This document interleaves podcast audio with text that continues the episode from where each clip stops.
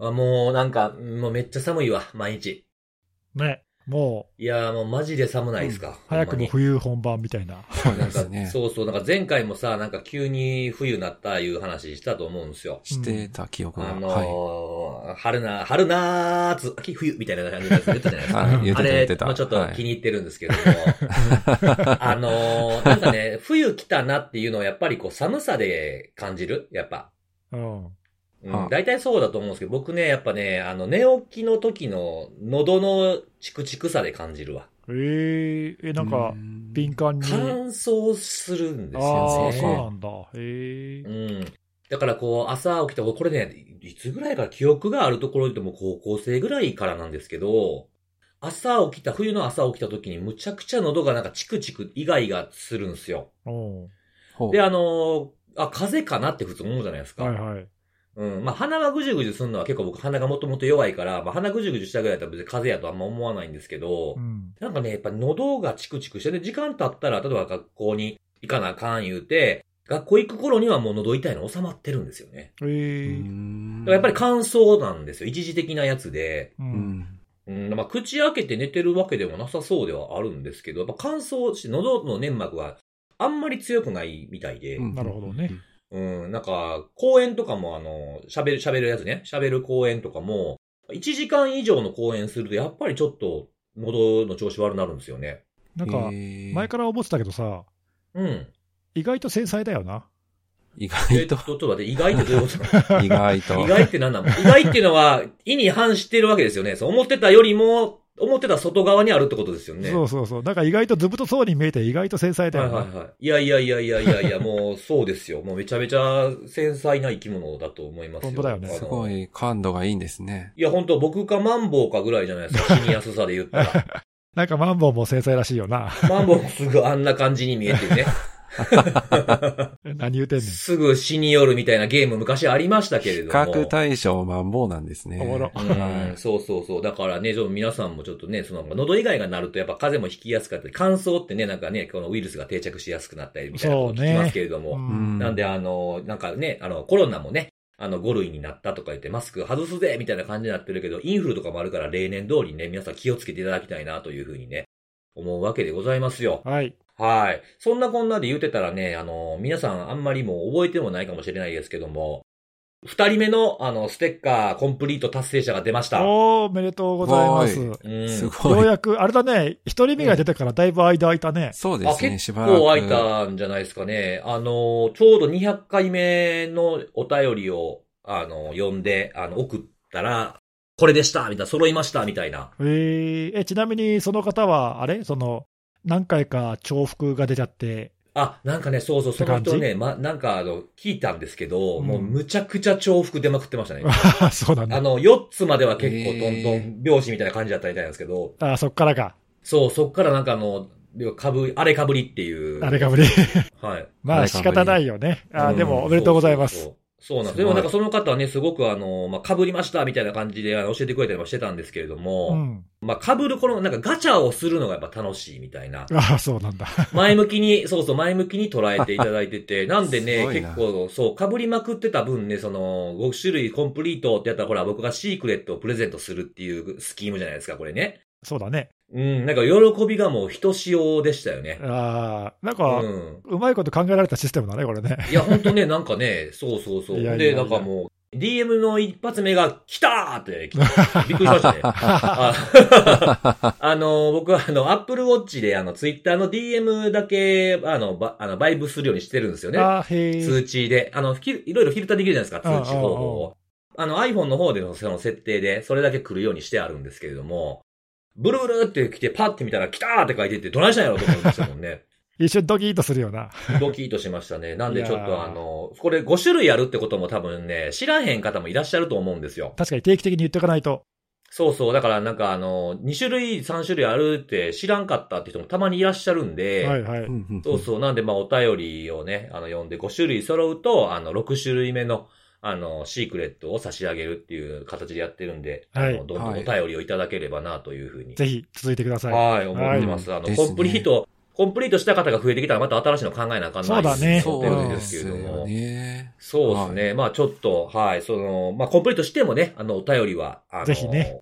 はい、楽しんでしていただきたいなというふうに思います。まあ質問とかもね、していただければと。はい。はい思。う次第でございますという流れで、今日もお便りの紹介に入っていこうかなと思うんですけれどはいおも、はい。いくつかね、同じようなやつが来てたんですけれども、看護さんが紹介してくれてた短縮 URL を QR コードにしてたいうやつあったじゃないですか。はい。ね、あの、学習院だとか、うんあとは稲毛屋さんでしたっけ？そうですね。ありましたよね。はい。うん、それに関してなんですが、まあ、元の URL が長すぎた場合に、QR コードが複雑で読みづらくなるから、それを嫌った説があると思っています。であるとか、まあ、同じような感じで、あの、印刷するっていう前提のもので、チラシとかやったら、多分潰れてしまうんじゃないかみたいな。あー、なるほど。うん。あの、うんつぶつぶがち、つぶつぶっていう言えばいいですか、ドットがこうちっちゃくなっていくじゃないですか。細かく細かく。潰れるぐらいやったらもう短いやつにやっといたらええんちゃうんかみたいな感じだったんじゃないか説。あー、なるほど。ほうん。まあ、あるかもしんないですよね。だからあらかじめ短縮 URL にしたんじゃないかっていう。う。そうそうそうそうそう。んまあ、できればね、あのーなんていうんですか、こう、他人を変えるよりも自分を変えた方がいいんじゃないかみたいなこともあるので、どういうことよ。いや、キャンペーンのね、URL そのものを短いものにしたら方がいいんじゃないかなっていうね。あーまあまあ、そうね。うんはい。URL をその短くするっていうのは短縮を使ってではなくて、まあ、もしそれが理由だとしたらってことね。よう言われるでしょなんかね、他人と過去は変えられへん言うてね。何エモいこと言おう誰に？としてる、誰に言自分と未来を変えようみたいな。よくわか。ことでしょ？これ ちゃうの？ちゃうの？そうじゃないの？うん、なるほどね。まあまあ、でも確かにそういう理由が、まあひょっとしたらあるのかもしれないね。なるほど。そうですね。確かにというふうに思ったので紹介させていただきました。はいはい。はい。で、えーっと、まあ、今回、今回、前回か。前回ね、この我々のポッドキャスト、セキュリティのあれは200回を超えたわけなんですけれども、それと同じく、同じくというかですね、まあ、60周年を記念してというところで、あの、ヤンマーの、ヤンボーマーボーが、デザインがリニューアルされるらしいんですよ。え、あれ60周年なの？あ、会社がね、会社、だから会社ができて、あの初代、初代ヤンボーマーボーが、えーっと、60年前なんですよ。そうなんだ。うん。で、今が8代目で、次の9代目を選ぶっていう、その投票を今やってるんですよ。え、あれって今も続いてんの？続いてますよ。何言ってるんですか？あの、いや、終わったのはあれですよ。あの、天気予報だけですよ。あ天気予報は終わっちゃったんだあ、。そっかそっか。2014年ぐらいに終わってるはずですそうだよね。だいぶ前に。あじゃあ、天気予報のあの、ヤンボー、マーボーってやつは、あれは終わっちゃったけど、うん。キャラクターとしてはまだ今もあるのか。そうそうそうあ、そうなんだ。ごめんなさい。知りませんでした。そうですね。そうそう。だから、ろ2010あ、2019年で60周年で変わって、で、今回もまた次変えるっていうことへで。え。定期的に変わってんだ。知らなかったな。そうそうそう。今が8代目か。8代目が、ごめんなさい。8代目が60周年やったんかな。あで、今度9代目。そうそうそう、9代目をね、あの、選、選ぶという、その、なんていうんですか ?3 種類 A パターン、B パターン、C パターンみたいなのが出ていまして、はい。でそれをね、あの、一般投票で12月7日までやってるんですけど、このパターンをなんか1日になんか1人何回でも投票できるっていうやつでやってるんですよ。1日何、1日1回で何回でもいけるのかな？へえ。そうそうそうそう。っていうのをね、やっているということで、どうなんですかね？これ聞いてる方とか、ヤンボー、マーボー、天気予報も知らん人も出てくるんじゃないですか？まあ、そうだよね。あれ、だいぶぼちぼち。ね、古うん古くからというか、昔のイメージが。うんそうそうそう。だって俺、ね供の頃からやってたぞ、確か。そうっすよね。なんか、何だっけ、僕の名前はヤンボー言うてね。そうそうそうそう。物を盗んで泥棒言うてね、言うてましたけれども。言うてへんわ。言うてへん。出てないですね。え、もしかして関西だとそういう感じになるの？あ、そういやいや、あ、のー、今、関西ってまた怒られますよ、本当はいに。今思い、今思いついて。今思いついたから言うて。確かに。下手、下手だと言うとなんか敵に回してしまいそうだ。確かにそうですよね。はい。なんで、それでね、それでまあ変わっていったということもあって、あの、看護さんのインコのデザインもリニューアルされるんでしょうかという。ああ、そこへ繋がるのか。なるほど。な、そうそうそう何の振りだろうなと思ったら、そこ、そこそうなんですよ。そこかはい。ええ看護さんのデザインってどういうことなんやろうえ、だって私まだだ。60周年じゃないですよ。あれはちなみに何代目なの？看護さん今何目代目あれ？だって看護さん最初実写やったでしょ 何代目っていうのもよくわかってないんですけど。は初い。代はあれちゃいますの、あのーなんで、あの、ハテナでやってたあの赤、赤っぽいというか、そうそうそうそう、あの、あれが初代ですよね。あれ初代でツイッター使ってたやつですね。そうですよね。で、二二代目は、あの、なんかガヘルメットガンダム？はい。ガンダムみたいなやつ？ああ、ヘルメットあったね。被ってる確かに確かに。で、今は、あの、アリティさんに書いていただいた、はいはいはい。イラストね。はいアイコンうんうんそれが3代目。三代目か。三代目なんかな？まあちょ多分。っと待て、ちょっと待て、ちょっと待て。一個青い、青いインコのマスクつけてたやつがあったやろ。インタビューのやつ。僕あが、僕があげた。あ、確かに確かに。黒歴史的なやつもある。そうそうそうそうそう、はいあ。なかったことになってる。知りたい方は、あの、マイナビでピオカンゴさんのインタビューを検索していただければいいかあれなと思うんでですけど。一生業を背負うことになったやつ。そうですね。まあなんかどうですかね、デザイン。まあデザイン、これでも変えようと思って変えてきたわけちゃいますもんね、今までね。まあそうですね。まあただ、あの、今書いていただいたやつ、私あの希望して、アレティさんに書いていただいたんで、そうですよね。はい。あれ気に入ってるよね、なんかね。あれセミナーとかのアイコンにも使ってますよね、あれね。あ、もう今、はい。ほんとごくごく一部を除けば、今使っているアイコンだけかなと思いますね。そうですよね。まあでもあれ、ほら、なんか、ああいう、まあトーンは変わらずとも結構毎回のね、あの、アイキャッチで、あの、いろんなね、コスチュームが変わったりとかっていうのもあるんで、そうですね。うん。はい。まあその辺で楽しんでいただければいいんじゃないかなっていうふうに。思いますけどね。まあ私以上になんか辻さんが、なんか七変化以上の変化をよく、なんかそうですね。ね、してる感はありますけど。たまにもう人じゃない時もありますからね。はい。この前キノコになってましたもんね。そうそうそうそうそう。あ面白いですよね。あの辺で皆さん楽しんでいただけると嬉しいなというふうに思ってるんですけども。はい。はい。ということで、最後のお便りなんですが、自分が聞き始めた頃は、ことあるごとにリスナー3人しかいないからねとおっしゃっていた記憶ですが、今やそこらかしこにあれ勢が潜んでいるという凄さ、まさに継続は力なりを体現するポッドキャストをこれからも楽しみにしておりますという応援のコメントをいただいております。そうありがとうございます。確かに。嬉ずしいですね。そうなんですよねーっとリスナー3人って言い言い続けてたもんな。うん。そうですねあ、これね、でもね、僕も、僕未だにこう思ってますからね。ああ、そうなんだ。はい。あの、リスナー3人しかおれへんっていうふうに、あの、言うとね、たまに、あの、対面で話した方とかにも言われるんですけど、いっぱいお便り来てるじゃないですか。いっぱいハッシュタグつけて、ツイートされてる、ポストされてるじゃないですか、みたいに言われるんですけど、その時に僕いつも言ってるんですよ。あれね、多分ね、あの、全部裏垢ですよ、言うて。福垢の人たちです、つって言ってます。同じ人？そんな そうそうそんなことないですよ。こうやって毎回お便り読んでますけれども、あの、3つ今日読みましたけど、多分元々の子3人だと思うんでですね。全部福赤の数っていう、だから3人には変わりないというね、気持ちで、それぐらいのね、初心でやっていこういうことで。まああ、まあ確かに、ははいい。そうですね。初心は大切ですね。そうそうそうそう。もうこれそれ以外にもいっぱい、だから200回おめでとうございますみたいなコメントいただいてたんで、あー嬉しいねはい。あありがとうございます嬉しいです。はいありがとうございます。じゃあ、そろそろセキュリティのお話をしていこうかなと思うんですけれども、はいえーと、今日はそうですね、ピオ看護とピオ看護以外でお送りしていこうかなと思ってるんで。それ来ましたか。ははいい。じゃあ今日はピオ看護さんから行きましょう。はい。じゃあまずはピオ看護からということなんですけども、うん今日はですね、あの、脆弱性の話をしたいなと思ってるんですけども、何の脆弱性かというと、あの、CISA が運用している KEV ですね。悪用が確認されたカタログに、11月16日に登録された、えー CV で言いますと、CVE2023-36584 っていうのが裁判されている脆弱性で、これ何かというと、まあ、マイクロソフトのあの修正した脆弱性なんですけども、Windows のマークオブザウェブの脆弱性と。まあ、これがバイパスできてしまうよという脆弱性で、まあ、これがうん。KV に登録されて、あの、以前からマークオブザウェブって、まあ、結構重要な、はいはい。まあ、今げ、今で言うと本当に重要な、あの、セキュリティの、まあ、要素というか技術だよねっていうので、まあ、いろいろこれまでも、ポッドキャストはじめいろんなところで取り上げてきましたけども、まあ、今回あの KV に登録されたこの脆弱性なんなんだろうなっていうのを、まあ、ちょっと調べてみたっていう感じではあったんですが、これね、私あの、うん今、めちゃめちゃ後悔してまして、うん。はい。始まったばっかりやのにもう後悔してるんですか？早いな。これね、ちょっといきなり、いきなりなんですけど、これうん、かなり複雑なんですよ。この脆弱性自体が、あの、複雑っていうわけではなくて、その、この脆弱性が悪用されている一連のエクスプロイトスキームっていうのがあるんですけども、ああ、攻撃この流れみたいな。れがね、もうめちゃめちゃ複雑というか、あの、はいはいはいステップ数で言うと確かなんか19とか20とかっていう。まあまあ、まあまあある。すごいね。あってですね。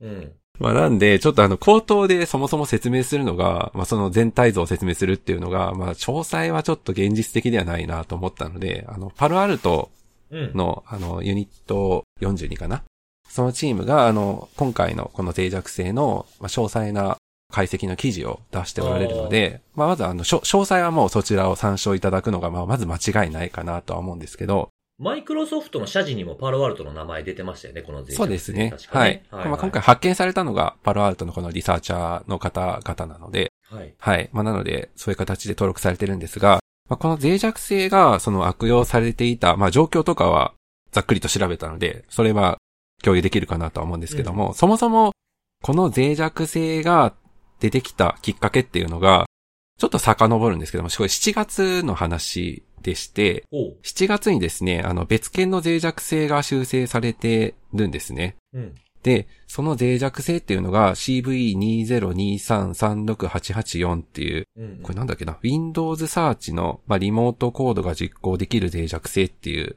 ものなんですけども、うん。まあ、それが修正されてまして、ただ、その当時なんですけど、まあ、いろんな方が指摘されてたんですけども、うん。この脆弱性っていうところで判明してる内容、まあ、さっき19の、えーステップがあるって話したんですが、うん。まあ、そのステップっていうのを見ていくと、まあ、ここの部分で止まるよねっていうのが、まあ、共通見解っていうんですかね、あの、指摘はされていてですね、はいはい。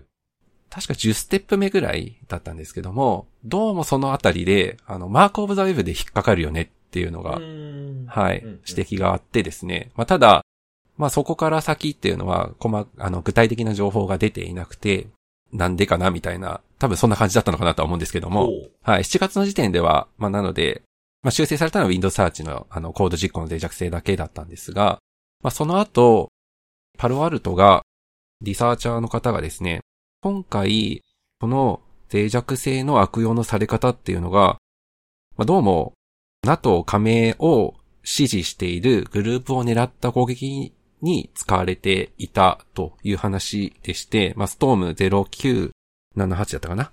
RomCom グループとかとも呼ばれている、あうんうん。の親ロシア派の、えー threat actor のグループが関係してるんではないかという話ではあるんですけども、まあ、オフィスの文章を使っ、まあ、ルアーに使った攻撃でしたというところではあってですね。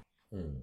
で、まあ、なんで、その exploit chain とかを見ていくと、そのオフィスの文章からどういう風に攻撃が展開していくかっていうのが、本当に、あの、た、たくさんのステップで説明はされてるんですが、うん。まあ、な、ただそのさっきも言った通り途中で、 Mark of the Web のところで止まっちゃうねっていう話があって、で、今回パロアルトの方が、えー脆弱性の全体像っていうのを、まあ、確実に把握をすべきであろうということで、詳細な分析を行ってですね、うん。で、はっきりと断定までは至ってはいない。まあ、その悪用したグループが本当にこの exploit code を使っていたかというところは、はっきりとはわからないんですけども、おそらく、まあ、状況証拠的なところから、まあ、この手段を使って Mark of the Web のバイパスをしていたんだろうなっていうのは判明してですね。まあ、実際あの Mark of the Web のバイパスはできるので、うん。まあ、そのバイパスが脆弱性という形でマイクロソフトに認められて10月にまあ修正をされているということではあるので、まあ、なので今現時点でマイクロソフトの Windows アップデートをしっかりやってらっしゃるところであれば、まあ、この Mark of the Web の今回、まあ、私が取り上げる脆弱性も、まあ、すでには修正されているという状況ではあるので、まあ、今今現時点で影響を受けることはないとは思うんですけども、うん。この Mark of the Web どういうふうにバイパスしていたかっていうところは、これだけ単体で見ると、まあ、結構面白いなっていうところがあって、まあ、あの、さっきも言った通り、確たる事実っていうのは、まあ今回は確認はされていないので、まあ、おそらくはこれを使っていたんだろうという話ではあるんですが、まあ、どうも、 race condition の脆弱性っていうんですかね、衝突っていうんですか？まあ、そういった脆弱性を使って、これ読み方で言うと、 TOCTOU でいいんでしたっけ？ Time of、えー、 use？Time of check to time of あ、ごめんなさい。 Time of check、time of use か。すいません。すぐ出てこなかった。まあ、その攻撃でバイパスしてたんではないかというところで、細かい話はさっきも言った通りパルアルトの記事を見ていただくのが一番確実だとは思うんですけども、どうも、ファイルを書き込むタイミングと、えーメタデータとして管理しているその情報が、えー参照される、まあ、そのタイムラグを狙って、まあ、なんて言うんだろう、その期間中に、レースコンディションの脆弱性というか問題があり、ZIP のコントロールをしている DLL ファイルっていうのが Windows にあるんですけども、まあ、さっき言った通りその ZIP のファイル展開を行っているところとファイルヘッダーの読み取りを行っているところっていうのがありまして、あの API を使って対象ファイルの出力っていうのを指定できるっていう、まあそういう実装がされてるんですけども、まあ実際にその指定されているファイル名と、ファイル名というかその実際に出力したいというファイルと、まあ、本当に出力されるファイルっていうのが違いがあると、まあ、どうも実際のファイル側の方にマークオブザウェブが書かれないっていう、まあ、そういった脆弱性がえーあったと。抜けちゃうんですね、そこだけね。面白いえね。で、実際あの、この、今回そのパロアルタの方がこれじゃないかっていうふうに、まあ、指摘した経緯としては、API を使って出力しようとさせていたファイル名と実際に出力されるファイルっていうのが、まあどうもなんか2種類、まあ名前としては出ていて、で、それがあの、ウィルストータル上に上がっている、これはビヘイバーの欄ですね。そちらの方に見ていただくと、まああの、ファイル名としてはなんとなくそれが出ているっていうのが、まあ確認が取れるので、うんまあおそらくはこの手法を使ってたんではないかと。状況証拠的にって感じ、そうですねはいなるほどね。で、あとは、あの、今回のこの悪用されたとはちょっと別で、まあ、さらにこんな攻撃のやり方あるよね、みたいな形で、他にも二つ、まあ、クローズの処理っていうのを、まあ、今回あの、リモートで落ちてくる ZIP ファイルを開く際に、まあ、起こり得るっていう話ではあったので、うん。まあ、リモートで落ちてくる、そのタイミングっていうのを、まあ、サーバー側で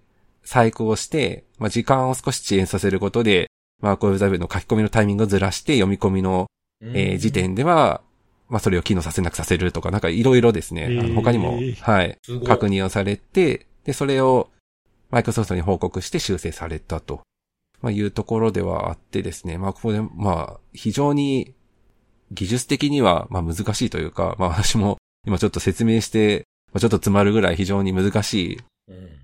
ステップを踏んで、実際には攻撃成功まで至るっていう感じではあるんですけども、まあ、今回のような形で、まあ、実際に、まあ、 Mark of the Web 自体の、まあ、穴ってまだまだ見探せば出てくるもんだなっていうのは、そうだね。これ、はいあれだよね、ポッドキャストでもなん確か過去に紹介したと思うけど、たびたびこう、バイパスするやつってなんか修正されてきてるもんそうなんね。はい。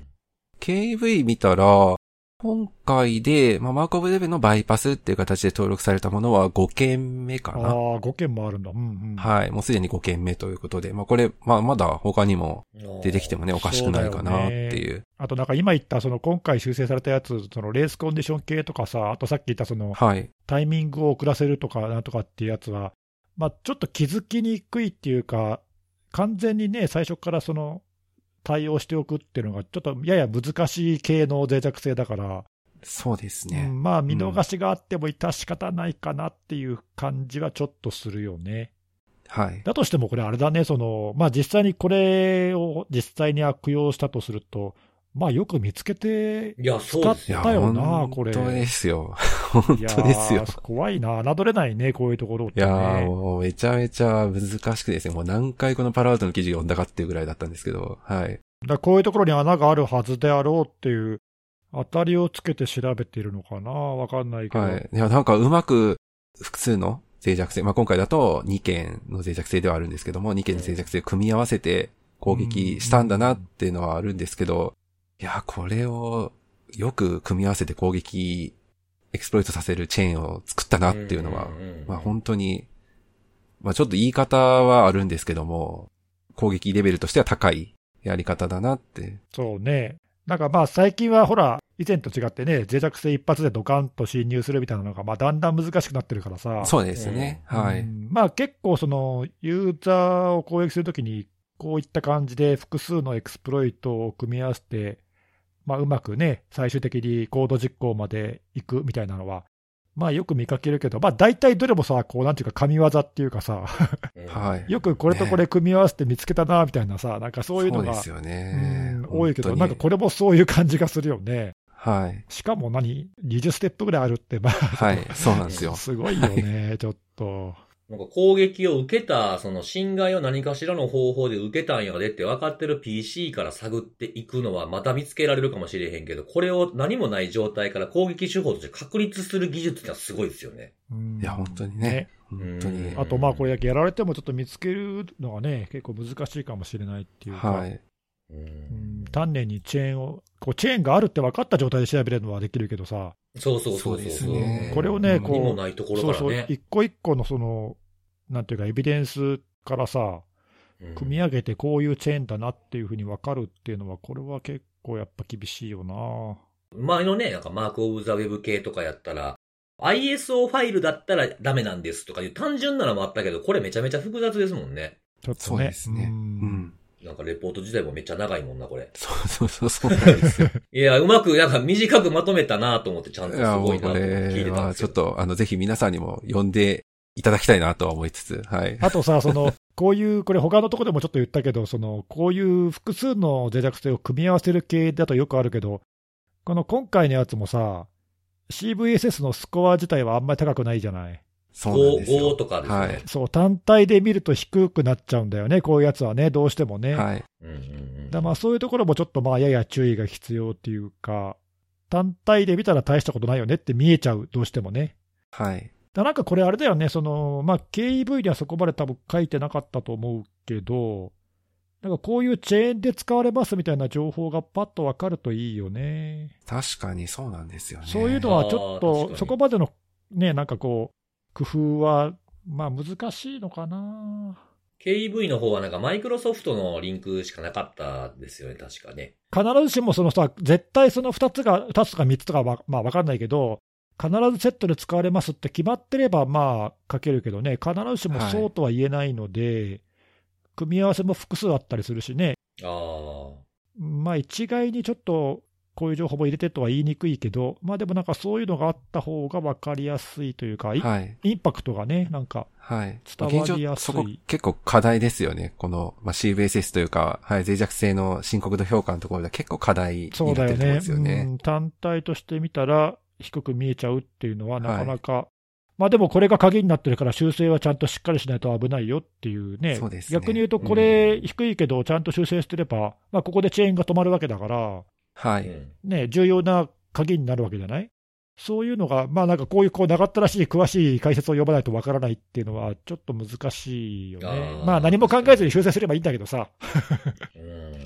なんかね、そう、それでいいんかなっていう気はするよね。はいうん。そうですねう。ん。まあね、これはなんか今回こういう攻撃、7月のキャンペーン調べてたら出てきたんやけど、こういうのがもっと一般的に使われる日が来る可能性もあるわけですもんね。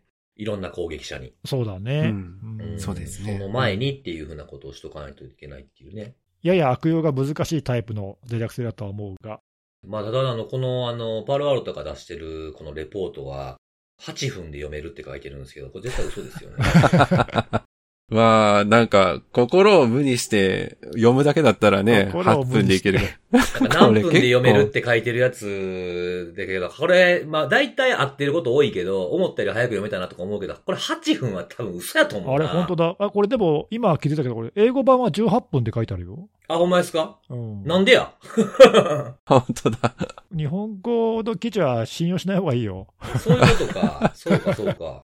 じゃあもっと書か本当だそういうことね。何が違うんでしょうね。わかんないけど。10分圧縮されるってよっぽどですよ。多分単純なミスじゃないこれ。そうなんだな。でも18分でも無理やと思うで、これ。まあ、まあね18分でも結構しんどいですまあ、よね。これは多分単純にその、単語数から そうですよのね。計算してるだけだと思うけど。そうでしょうね。はいはいはい。うんまあまあ、はいはい読んでもらうために短く表示しがちかもしれませんけどね、こういうやつはね。はい。はい。ありがとうございます。はい。はい。じゃあ次は、ねぎすさんいきますか。はい。じゃあまあ今ちょっとちょうどなんか、マイクロソフトの脆弱性の話が出たんで、まあ、そのつな,、はいはいつながりってわけじゃないけど、うん。あのですね、今週、あの、11月15日に、まあ、いつもの、あの、マイクロソフトの定例のね、あの、月次のセキュリティパッチがリリースされたんだけど、ええ。はい、出ましたね。これまあ、毎月その第2火曜日に出てるから、まあ、 Patch Tuesday とかって呼ばれてるんだけど、うん、うんなんかね、実はその Patch Tuesday が始まって、このこういうふうに毎月定例で出すようになって、なんかちょうど20周年らしくて、ええそうなんや。そうなんだよ、俺も知らなくてさ、へえと思って、今月ちょっとマイクロソフトが、あのちょっとエモい感じのブログの記事を少し 書いてたんで、はい。うん。20年俺たちは頑張ってきたぜみたいなのを書いてたんで、まあ、ちょっとそれを、はい、中身というか、あのパッチトゥーズデー20周年なんだねということで、ちょっとその内容を触れたいなと思ってるんだけど。はいはいはいはい。なんかね、そのあの記事によるとっていうか、まあ、いろいろ調べてみると、なんか始まったのがどうもなんか2003年の10月かららしくて、なんでまあちょうどあの先月でちょうど20年ということらしいんだけど、うんおこれ、まあね、今でこそ当たり前のように行われてるけど、まあ、当初はこんな風になってなくて、2003年って当時どうなっただったかっていうと、なんだ、Windows は XP の時代だよね。うん。ーはい。まだ Vista が出る前で、うんうんはいはい。で、セキュリティのその脆弱性はまあ、ポンポンポンポン結構出ていて、まあ、今よりもだいぶその Windows のね、脆弱性がかなりい狙われてた時代というか、そうですよね。うん、はで、いまあ、ワームとかも結構ね、あの広まってたりとか。で、当時はその脆弱性が出るたびに、いまあ、修正プログラムがリリースされて、まあ、サミダレ式にどんどんどんどん、その都度配信されるっていうような状況になっていて、で、まあ、そのタイムリーに出るのはいいんだけど、まあ、数が例えばさ、数週間に1回程度とかだったらさ、まあ、別に大したことないけど、うん。これがまあ結構な頻度で当時は出ていたので、まあ、それをその適用する、まあ、一般ユーザーはともかくとして、その組織として対応しなければいけない、例えば IT 部門とかさ、うんうん。そういうところは、いつそういう連絡性が出るかもわかんないし、いつ緊急だとかって言われるかもわかんないし、出たら出たでこう検証してパッチを当ててっていうのを、まあ、毎回毎回やんなければいけないっていうので、うん。まあ、当時かなりその IT 部門が疲弊してたっていうか、ああ、読めないですしね、うん。なかなかそう、ね。結構ね、対応に苦慮してたっていう、まあ、時代がちょっとあったんだよね、その2003年までは。うん。で、それに対してマイクロソフトが、まあ、ちょっとこれからはセキュリティちゃんと重視していかなきゃっていうことで、うん。じゃあ、毎月1回、その定例で配信する日を決めて、まあ、そこでまとめて出そうというふうにして、そうしたら、まあ、もうあらかじめ毎月この日に来るっていうことは分かってるわけだから、計画的に準備をして、ねうんまあ、組織のね、IT の部門の人たちはそれに対してこう準備して、まあ、検証して適用するっていうのができるじゃないかと。うんまあ、そういうあの意図で始めたんだよね。うんうんで、やってみたら、まあ、これがまあ20年経ってるってことがもう分かるように、まあ、とても好評で、うん。えー利用する側っていうか、その適用する側からはちゃんときちんと準備できて、あのいいねということで、これがうまく、結果的にうまくいったと。まあ、最初からそのうまくいくっていう、こう、見通しがあったかどうかはちょっと分かんないけど、まあ、結果すごくうまくいって、で、結局その後、まあ、これあの、こういう取り組み、初めてやったのがマイクロソフトかどうかっていうのはちょっとはっきり分かんないんだけど、うん。まあ、最初じゃなかったとしても、その流れを作ったのは間違いなくマイクロソフトで、確かに。結構その後その追従するベンダーとかが出てきて、まあ、今だとね、割とその毎月じゃなくても、例えば四半期に1回だとか、うん。定期的にこの日にあのセキュリティパッチを出しますって決めてる企業、すごいいっぱいあるから、うん。まあ、そういう意味ではすごくあの準備がしやすく、対応がしやすくなって、まあ、結果、対応するようになったのではないかと思われるんで、まあ、そういう意味では、マルコソフトがあのいい流れを多分作ったんじゃないかなと、まあ、そういう歴史的な背景がありますねと。確かになんかニュースとかもね、あの、今度のパッチチューズデーのやつはとか、なんかオラクルで今度出るやつは何件とかで、事前に件数とか内容もざっくり出たりするっていうのもできてますしね、そうそう、ね。うん、なんかそれに対して備えができるっていうかね、うん。そうですね。うん。うんあとまあそういうサイクルが出来上がって、まあ、みんなそういうもんだと思ったら、まあね、きちんと対応できるようになったっていうのは、これはすごく良かったんじゃないかなと。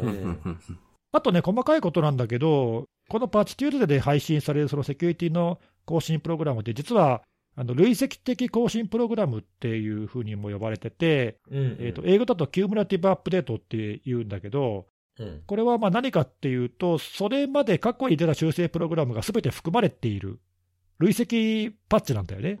で、これもそれまでは、以前まではどうなってたかっていうと、その1個の脆弱性に対して1個の修正プログラムがあって、それがもうサビライト式にバラバラバラっと出ていって、で、ある程度修正プログラムがこう溜まると、サービスパックっていうのがリリースされて、懐かしいですね、サービスパック。ね、もう今やもうなくなっちゃって、SP2 とかね、ありそうましたよね。そうそう、Windows 7までかな、あったのは。でまあ、そうですね昔はあったんだけど、そのサービスパックってやつは、そそれまでのその修正プログラムのまあ集合体みたいなやつで、まとめて適用できますっていう感じのものだったんだよね。うんなので、例えばその Windows をじゃあ一から OS インストールして最新の状態にしたいって思った時には、当時はどうしたかっていうと、うんまず素の OS を入れて、で、サービスパックをインストールして、で、その後、サービスパックがリリースされた後に、リリースされた修正プログラムを個別に選択してインストールするってなことをやってたわけで、まあ、結構手間がかかってすごくめんどくさかったんだよね。そうですね。ううんん。で、まあ、それが、まあ、この、あの、パッチテューズデーで累積になって、な、なんで、まあ、最新のものを当てとけば常に OK っていう状態になって、まあ、なおかつ、加えてその Windows アップデートっていう自動更新の仕組みが備わっているので、まあ、基本的に一般のユーザーは何も考えずに、最新の状態にポチッと Windows アップデートしとけば OK っていうふうになったのっていうのは、これは結構画期的だったんじゃないかなというふうに思われます。なんで、まあ、うんまあ、こういう取り組みを、まあ、マイクロソフトが進めてくれたおかげで、まあ、良かったんじゃないかなというのと、うんうんうんあと、まあ、脆弱性の、ね、対応って、まあ、今でも別になくなってるわけじゃなくて、うん。まあ、利用者側がやっぱりね、そのパッチを当てるっていうことをしなければいけないわけなんで、まあ、もちろんその利用者側がどう対応するかっていうのが大事なんだけど、うん。結構こういう取り組み見てると、その提供する側の工夫でも結構変わるんだなっていうか、うん。これ、は当時はね、そういうのがいいとか、誰も言言ってなかったわけなんで、うん。そのタイムリーに個別で出す方がいいんじゃないかっていう意見も当然あって、毎月だとね、1ヶ月分その遅れちゃってよくないんじゃないかみたいな意見も当その間然あったんだけど。にやられるぞみたいな、そね。うそうそう、うんまあ、だけど本当にやばい場合には、その定例外で出すとかっていう対応をすることで、まあ、結果あの、うん、うまくいったので、まあ、これはなかなか大きなあの決断だったのかなっていう気もするし、まあ、それがね、20年続いて、まあ、あのマイクロソフトは今後もこういう取り組みをちゃんと続けていきますみたいなことを記事に書いてるんだけど、うん。まあ、こういうその提供する側の工夫とかさ、あと、看護さんも結構あちこち言ってるけど、例えばね、そのアドバイザリーにどういう情報を含めるべきかみたいな、そういう出す側の工夫とかさ、うん。なんかそういうのによって、そのやる側のね、対応の仕方も変わってくるなと思うんで、そうですねう。んまあ、だからこういうのってやっぱり両方大事なんだなっていうかね、やる側とその出す側っていうか、提供する側、はい。うんまあ、両方の工夫がないとうまくいかないなっていうのは、まあ、ちょっとこの20周年っていう機に、改めて考えてみましたっていう感じですね。うーん。なんか僕も結構これ、うん2003年に定例にしますっていう時に、あの、ええそれ1ヶ月間タイムラグがあるやんっていう、思ったよね。うん、そのうちにやられるやんっていうふうに思ってたし、この、始まったのって2003年の10月っておっしゃいましたっけ、うん、10月らしいね。俺もちょっとその辺の記憶は曖昧なんだけどさ。そうそう。で、その時ってちょうどね、あの、ブラスターなんですよね。ああ、そうだっけ？2000、そう、2003年の夏、夏かな？確かブラスターとか MS ブラストっていう名前の、まあ、いわゆるワーム。あれだよね、ブラスターとか、あとスラマーとかさ、あ。はいスはいはい、はい。ラ、スラマーも、スラマーは確かギリギリ2003年。3年ぐらいだよ、確かね。かな多分ね、僕がなんか就職するかどうかぐらいの時あ そうなんだうん、スラマーが。だから当時は結構、そういうワームが全盛期っていうか、流行ってた、うん。ちょうど真っ盛りの最中だよね。そうそうだ、そんなんやったんで、こう、急にポーンと出たりするじゃないですか、そういうワームがね。で、そうでなんかもう、インターネット繋いでたらもう地獄行きみたいな時があった時代やから、いや、これあかんのちゃうのって思ってたんですよね。うん、でも、あれなんですよ、2008年から始まってるんですよね、定例外っていうのね、実はう。んうん。うん。で、これって2008年って言われて僕パッと浮かぶのがコンフィッカそうだね。ああ、懐かしい。あれがまあ、ワーム、ネットワーク感染型のワームの大感染の、まあ、最後って言えるかなっていうか。そうですね、まあ、さそうですね。あの、使われた脆弱性が、まあ、あれが最後で、未だに飛んでるみたいなね。そうそう。うんやつがあったりしますけど、このタイミングで定例外になったから、そのなった時には、あ、やっぱりこういうのがあった方がいいなと思って、それでなんか結構カチッとした感じはしましたけどね、当時。うん、そうだよね。うん。そうそうそうそう。20年か、すごいな。ちょうどだから僕が就職したのと同じぐらいの時からやってるかそうなんだなるほど、なるほどね。うん。いや、そうそうそう。それがなんかちょっとなんか20年って聞いてね、なんかこう、あ、なんかちょっと感慨深い感じがするな。そう、ちょっとね、いや、うん、歴史を感じるというか、そういう重みを感じるっていうかね。う。うんん。いや、こういう取り組みやっぱ大事なんだなってちょっと改めて思ったね。そうですね。はいなんかそうですね SP、サービスパックとか累積的なっていう風になって、こう、どんどんこう、なんていうんですかね、こう、パッチを当てる側というか、まあ、ユーザー側の方にあんまりこう、何もこう、細かいことを考えさせないようにする仕組みになってるのが成功しているなっていう風に感じましたね。そうそうそうそう。うんこれはそれが本当思います大事だよね。うんあと、その、うんほら、あの、加えてさ、一般消費者はもちろんそれでいいんだけども、うん。IT 部門、組織の IT 部門とかだと、まあ、そういう配信をコントロールしたいっていうのに対しては、例えばあの Windows サーバーアップデートサービスみたいなさ、無償の、はいはいはいうん管理する WSAS っていう、ダ言ったりもするけど、うん、うん。ああいう仕組みとかも、まあ、ちゃんと提供したりだとか、うん。まあ割とそこら辺をしっかり考えてうん。立てつけてるなっていう感じはあるんで、うんうんうんまあなんかそういう取り組みが功を奏したかなという感じはするよね。うん。やっぱこうなんか、まあ、いい意味でこう単純というか、まあ、単純明快っていうんですかね。そうだね。ううんん。そういう風なものはいいかなと思いました。いや、めんどくさかったもん、当時、本当に。なんかこの脆弱性が危ないから対処してくださいねみたいに言ったりするケースも僕も仕事の中であるんですけど、うん。はい。あの、なんかようわからんけど、もうクライアントは全部パッチ当ててるからって言われるんですよね、お客さんとかにね、ああ、そうだよね。うん、そうそうそう。だから、まあ意外と、あの、ポチポチでいけるようになってる仕組みっていうのが侮れないなっていう2003年に感じた僕の感覚は誤ってたなっていうふうに改めて思いましたね。うんうんいや、本当だよね。うんうん、そうですね。はい。ありがとうございます。はということで、じゃあ最後僕なんですけはい、れども。お願いします。うん。はい。今日もね、あの、まあ、ランサム。はいいいですね来ました。はいはい。いいですね。ぶれない。はい。そう。もうあの、皆さんの記憶にはもうないかもしれませんけれども、あの、ハイブっていうランサムギャングいたじゃないですか。ああ、あったね。はい。ハイブランサム。どこ行ったあれ？があって、テイクダウンされたんですよね。ねはい。はい、ずいぶん前にテイクダウンされて、あの、あれはね、結構劇的な話だなっていう僕は記憶に残ってるんですけど、うん。そうですよね。あの、まあ、そうそう、あれだってね、2022年の夏ぐらい、7月ぐらいから FBI があの、ハイブのインフラに実は侵入してて、うん。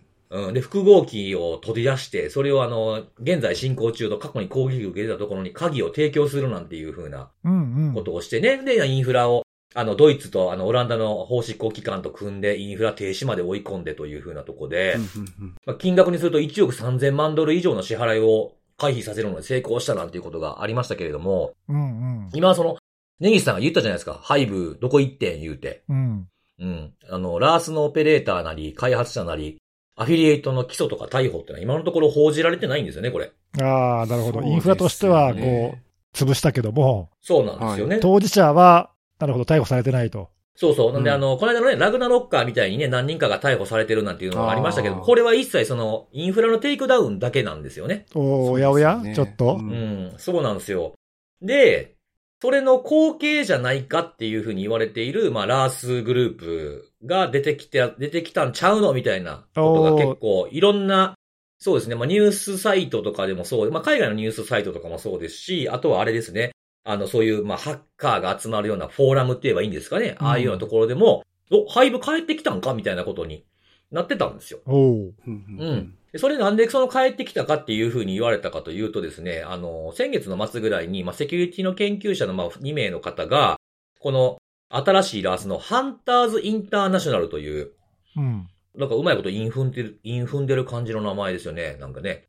ハンターとインターとハンターズとインターナショナルとでね、イン踏んでるなみたいな感じの語呂のいい名前のグループがいるんですけれども、これの、あの、検体を解析したその2名のセキュリティの研究者の方が、ハブのコードと60%以上が類似してるってことを発見したと。おおなるほど。うんうん。なので、まあ、いわゆるリブランドってやつですよね。まあ、看板変えてやり直すみたいなはい。やつがあったんで、そういった先ほど言ったみたいなフォーラムでもなんか廃部が帰ってきたんかみたいなやりとりもされ始めてきてたということなんですよ。そしたら、このハンターズインターナショナルは、いわゆる二重脅迫メインのランサムグループ、ラースなんで、あの、リークサイト持ってるんですよね。うん。でリークサイトのニュースコーナーにですね、あの、声明が出まして、一個だけポロッと。おうはい。で、なんか、なんかみんな俺らのこと、廃部の子、声とか廃部が帰ってきたみたいに言うてるけど、ちゃうで、と。おううん。であの、あで、そのハイブのソースコードっていうのは、もういろんなその、これまでのバージョンが販売されてるんで、それは自分たちはそれを買ったんですっていうふうなことをわざわざ書いてくれててですね。なるほど。まあ、よくある話だよね、それはね。そうそう、はいまあ買ったり、ねあとリークされたやつを使ったりとかってあるじゃないですか。コンティとかロックビットもありましたよね。はい。で、まあその自分たちはそのコードにね、そのなんか複合できないとき、正しく複合できない不具合とか見つけて直したりしてんねんみたいなことを書いてて。で、あの、まあ自分たちはその暗号化することを、まあ第一の一番優先の目的とはしてないんだ、みたいなお気持ち表明がされてまして。はいはい。なんでわざわざこんなこと言うんかなって、逆にこんなこと言ったら疑われんじゃん。ハイブやろ、やっぱり、みたいな。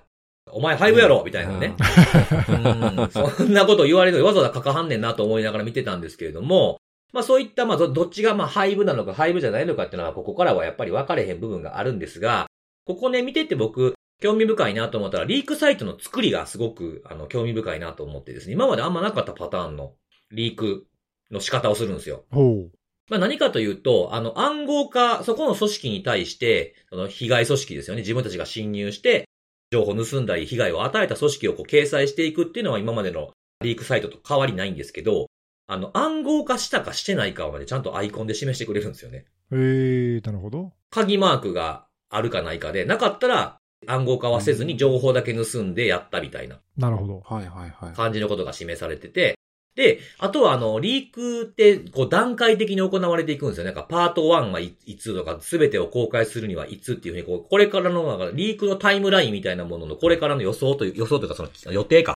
予定を書いてくれてて、それは何？だんだんプレッシャーをかけていくっていう感じなわけ？そう、っていうの。のもあるんですけど、それに加えて、まあ、これはいくつかあったんですよ、前まで。あの、いついつまでに連絡なかったら出すぞみたいなものはあったんですけど、まあ、こより細かく表しているっていうのもあんまり最近こう見なかったものかなっていうのが一点と、もう一個は、盗んだデータの中に、どんなデータがあったかっていうのをあらかじめアイコンで出してるんですよ。なるほど。例えばデータベースだとか技術に関係する情報、プライベートなデータとか財務、顧客情報、政府関連資料、パスワードみたいなものがあって、さっき言った暗号化したかしてないかのアイコンの横にずらーっとアイコンが並んで、最初はグレーアウトしてるんですよね。うん。で、あの、リークしていくたびに、その、あの、リークした情報、まあ、すでにリーク済みってやつは、オレンジ色に変わっていくっていうプレッシャーのかけ方をしているんですよね。結構凝った作りになってるね。そうそうそうそう、そうなんですよね。で、あの、11月の16日ぐらいに見た内容だと、14組織ぐらいの被害があって、そのうち11組織が、まあ、暗号化のアイコンが表示されてるっていう状態でした。うん。まあでもまあ暗号化を第一の目的はしてないっていうふうにお気持ち表明してた割に、まあまあ暗号化しとんなっていう。そうね。まあ、そうですね。そうそうそうそう。まあまあ、その暗号化にこだわってないぐらいのトーンなんかなっていう気はしましたけどね。ああ、うんまあね。まあ金もらえれば別にどっちでもいいっちゃどっちでもいいんだろうけどね。まあまあそうですね。まあ手段としてできるだけ追い込むために情報を盗むっていうのを追加してきたみたいな背景もありますからね、このねランサムグループっていうのはね。んそうそうそうそう。なんでね、このやつがまあ廃部なのかどうなのかわからんけど、まあちょっとこういうの困るな、ややこしいなと思いましたね。なんかインフラをね、せっかくテイクダウンしても、まあそのソースコードとかは生き続けるわけじゃないですか。うんランサムの。で、犯人も捕まってなかったりすると、まあだからいろいろなところに売られたりとか、リークされたりみたいなものがあると、なんかややこしいというか根本的な対処にならないっていう、なんか難しい問題があるなっていうふうにすごく今回これ感じたなってことで、まあ、 RaaS がこう、の引き際というか去り際みたいなところでいくつかパターンあると思うんですよね。うん。例えばメイズみたいにいきなりいなくなるとか、あとはまあインフラを変えてまた復活するとか、でまあリブランドとかもありますけど、今回みたいなこの売却っていうのが結構ややこしいなっていう、少しあの日本でも話題になったあのランサムド VC っていたじゃないですか。ちょっと前。まあ、いましたね。はいはい。うん。あれも売るぞと言ってたじゃないですか。自分たち売りますみたいな。うんうんことをやってたんで、このテイクダウンっていうのはまあ相当なダメージはあるものの、まあ、自分たちでやり直すってことを諦めても、売るっていう手段があると、なかなかこう、根絶には至らないんだなっていうふうなのは感じましたね。かといってね、その野放しにはできないから、法執行機関としてはさ、うん。まあ、すごく頑張って、そのテイクダウンとかして、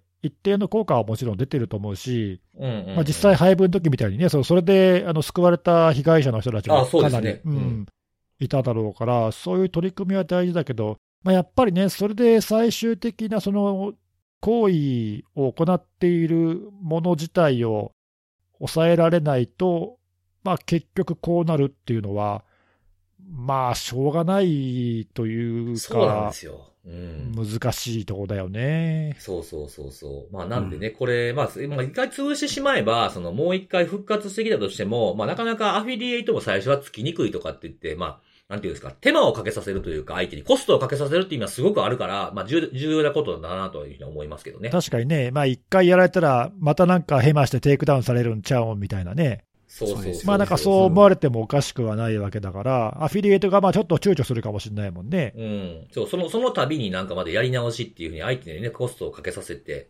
弱体化させるっていうのも一つの策だというふうには思うんで、それはそれで一つのその効果としては大きいかもしれないけどね。そうですね。まあなんかリークの数で言うとそんなにまだ多くはないんですけど、あの、これからまあここはどういうふうに他のギャングと差別化していくかっていうのはちょっと注目していきたいなと思ってますね。そうだね。なんかまあ、こんなにその凝った作りっていうか、リークサイトとかさ、そういう出し方とか見せ方とか、うんうん、うん。わかんないけど、うんまあなんかそういうのも一つの差別化要因として、うそうですね。んななんか、なんか、いなんちゅうの、いやらしいっていうか、その何？はいはい。新しくリブランドしたりとかさ、もしかしたらやってる人たち自身の顔ぶれが変わってるのかもしれないから、ちょっとわかんないけど、実態は。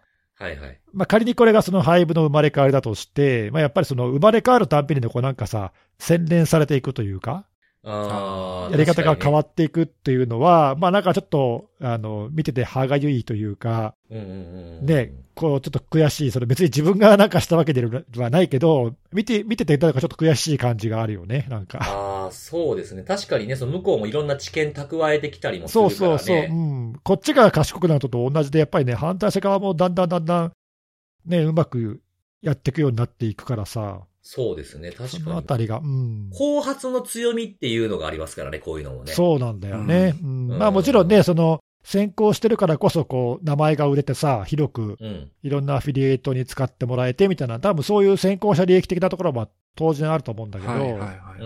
逆にね、今言ったみたいに、その後発だからこそできることっていうか、差別化できることとか、攻撃側も工夫してんなーっていうのを、これ見るとちょっと思うよねそうで。すね。なんか、うんうんテクノロジー的なことだけじゃなくて、あの、以前に、あの、紹介したノーエスケープってランサムギャングいたじゃないあですか。ああったね、ははいいはい。ううんん。あれ、あの、取り分がめちゃくちゃいいんですよね。うん、言ってたね。あの、アフィリエエイトの取り分、そうそう。で、やっぱりね、件数伸ばしてきてるんですよ。ああ、なるほどね。うん。なんかその上位、こう僕が10いくつ見てる中の、まあ上位5つぐらいにちょっと入ってくるような勢いになってきてて、最近。うんん。うん。まあ、そうだから結構あの、新しい、こう、新参者やからっていうふうに簡単には侮れないなっていうふうなものもあるんで、まあ、これも相変わらずの継続案件の範囲に入れて、リークチェックするという中に入れたんで、また何かあれば、はい、うん報告したいなと思います。はい、お願いします。はい、ありがとうござい。ますはい、ということで今日も3つのセキュリティのお話をしてきたので、最後に、えーおすすめのあれを紹介しようかなと思っているんですけれども、今日はね、食べ物を紹介します。お、食べ物。はい、もうね、もうドハマりした。おお珍しい。ドハマり。め珍珍しくないか。結構、辻さん、ハマる、なんて、なんていうか、こう、割とその何、こう、沸点が低めというかさ、なんていうの？はいはいはい、そうですね。いろんな、はいいろんなものにはまりやすいよね。そうなんですよ。あのーまあ、ちょっとアホなんだと思うんですよね。あ、ほらね。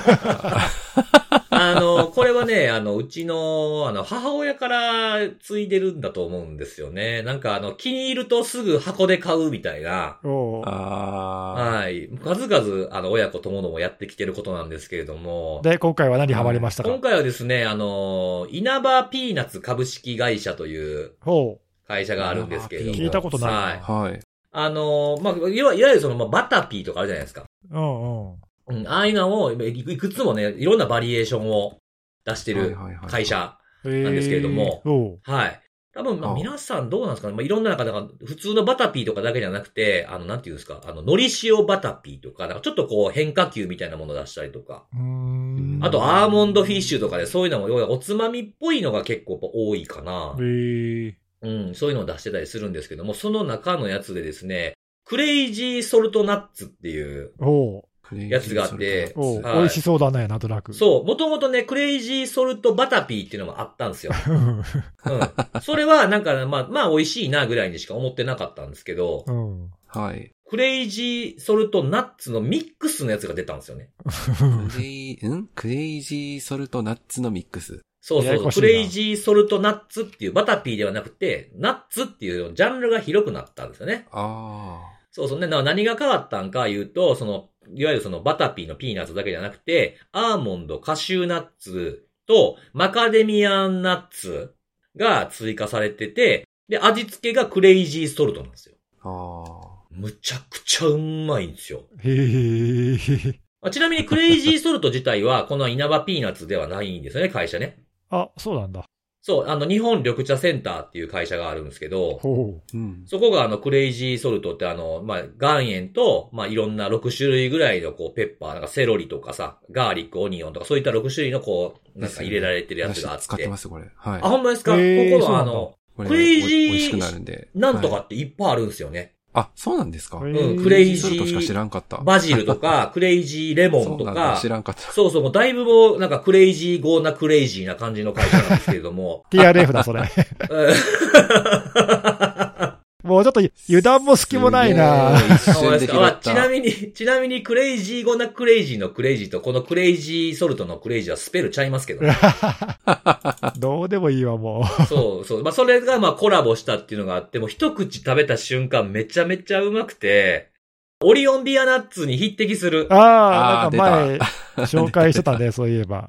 うん。えー。だから、どっちかっていうと、そのオリオンビアナッツは、ほんとこう、スパイシーなというか、香辛料系なんですよ。なんかこう、カレーとかアーチ系のなんか、イメージはちょっとあるんですけど、味としてはね。うん。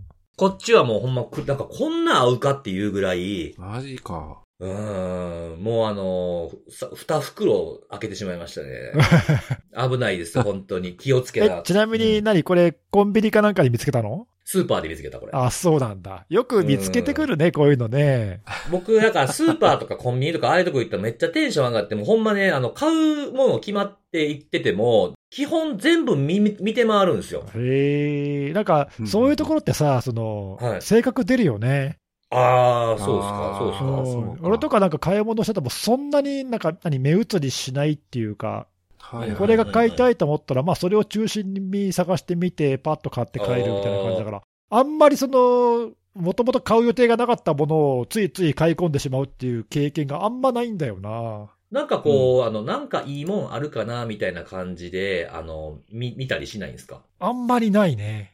いや、もちろん、あの何？あの、買おうと思ってたところを見てたら、たまたま別のものが目に入るってことはあるよ。あるけどうんうんうんうん、わざわざそういうものを、その何、新しい商品との出会いを求めて、ブラブラ、こう、探してみようとは思わないんで、ああ、その違いかな。うんああ、そうですね。まあ、だ、大体ほら、スーパーとか、まあ、コンビニでもそうかもしれへんけど、お店とかそういうなんかいろんな大きな商業施設みたいなとこって、動線が考えられてて、目につきやすいとか、レジの前とかでガム売るとかさ、ああるよね。うんチロルチョコ売ってちょっとお客さん単価上げようかみたいなとかも、上げよう結構やってるじゃないですか。うんそれ逆なんですよね、僕はね。もう自ら動線を破って、なるほど、なるほど。買いに行ってしまうスタイルをするんですけなるほど、ど、なるほど。うん、でもこれでもスーパーとか、あの、コンビニぐらいですよ。僕逆に、逆に服屋さんとかはしないんですよ。ああ、そういうことか。なるほど、なるほど僕、。そうそう、僕、ウィンドウショッピング嫌いなんですよ。ええなんか、そう、あの、なんか、いろんな、なんか、服屋さん、例えばなんでもいいけど、まあ、いいろんなもん扱ってるとかビームスとかあるじゃないですか、服屋さんとか。うんうん。ああいうとこに、とりあえずなんか服欲しいからなんか行って見てみようみたいなことはまずやらないですね。ああ、そうなんだ。なんかちょっとその、さっきのスーパーとコンビニの行動とはちょっと矛盾する感じだね。そうなんですよ。だからもううん服とかだと、なんかもう欲しいもんがもう大体決まってるんですよ。今年はこういう形のこれが欲しいなみたいなの決まってるから。はいはいあで、まあなんか今やったらネットで調べて、あ、ここに行ったら売ってんのかとかいうのを調べても行くから、もう服屋の滞在時間むちゃくちゃ短いですよね。うーん、面白いね。うん。それが食べ物の時には違うってのは不思議だね。そうそう。もうなんスマホ持ってって、これ、これのサイズ合わせたいです、みたいな感じで、え L と M 持ってきてくださいって言って、それで買って終わりみたいな。ああ、ピンポイントでね。なるほどね。そうそうそうああだからそれはだから、どっちかというと、俺はそっち、そっち派なんで。あ、普段から全部そうなんでしょうね、多分ね。うんそう、服とかもそうだし、食べ物も大体そっち系だから。だからそういう意味では、うん。まあ、でもそういう、その何？あの、当初予定にないものをさ、うん。ふらふら探すっていうのがないとなかなか新しいものっていうのは出会いにくいもんね。確かに確かに。確かにえーへえ、そうなんだ。いや、でもこれ確かに美味しそうだな、これ。なんかジャンルで縛って見に行ってもいいかもしれないですね。なんかちょっとこう、おつまみ系のもの欲しいなっていう、だざっくりで行って、僕もたまたま、なんか別にお酒飲みたかったわけではないんですけど、なんかつまみ系の味濃いもんちょっとなんか欲しいな、夜中に腹減った時にちょっとつまむもん欲しいなと思って、なるほど。あの、過去のおすすめのあれさ、別に全部見たわけじゃないけど、なんかうんおつまみ系多いよな。確かになん。かあのそんな気はする。そんな気がするよね。そんな気はする。それで結構ね、なんかね、昔からで、子供の頃からなんですけど、うんなんか味濃いもんが好きみたい。へえ、あそういう好みなんだね。多そう、だからよう子供の頃言われましたもん、この子絶対酒飲みなんでって。ああ、なんかそういうタイプ言われた。なるほどね。うん。でも単体で全然食べれます、僕は。ああまあそうかもね。別にお酒飲まなくても美味しそうだもんね、これはね。そうですね。うん最近あんま家でお酒、まずのあんま飲んでないですえね。ー、いやいや。うんまあまあ、はいなんでちょっとこの crazy、gonna クレイジーソルトナッツ。クレイジー、クレイジーソルトナッツをですね、はい、もし見つけたら、まあ、このアマゾンとかでも、あの、ヨドバシとかでも売ってますから、お、ちょっ。と、あの、新しい、あの、おつまみでもと思った方は頼んでいただければいいんじゃないかなというふうに思いました。はい。ということで、今週はこれまでです。また次回のお楽しみです。バイバイ。バイバイ。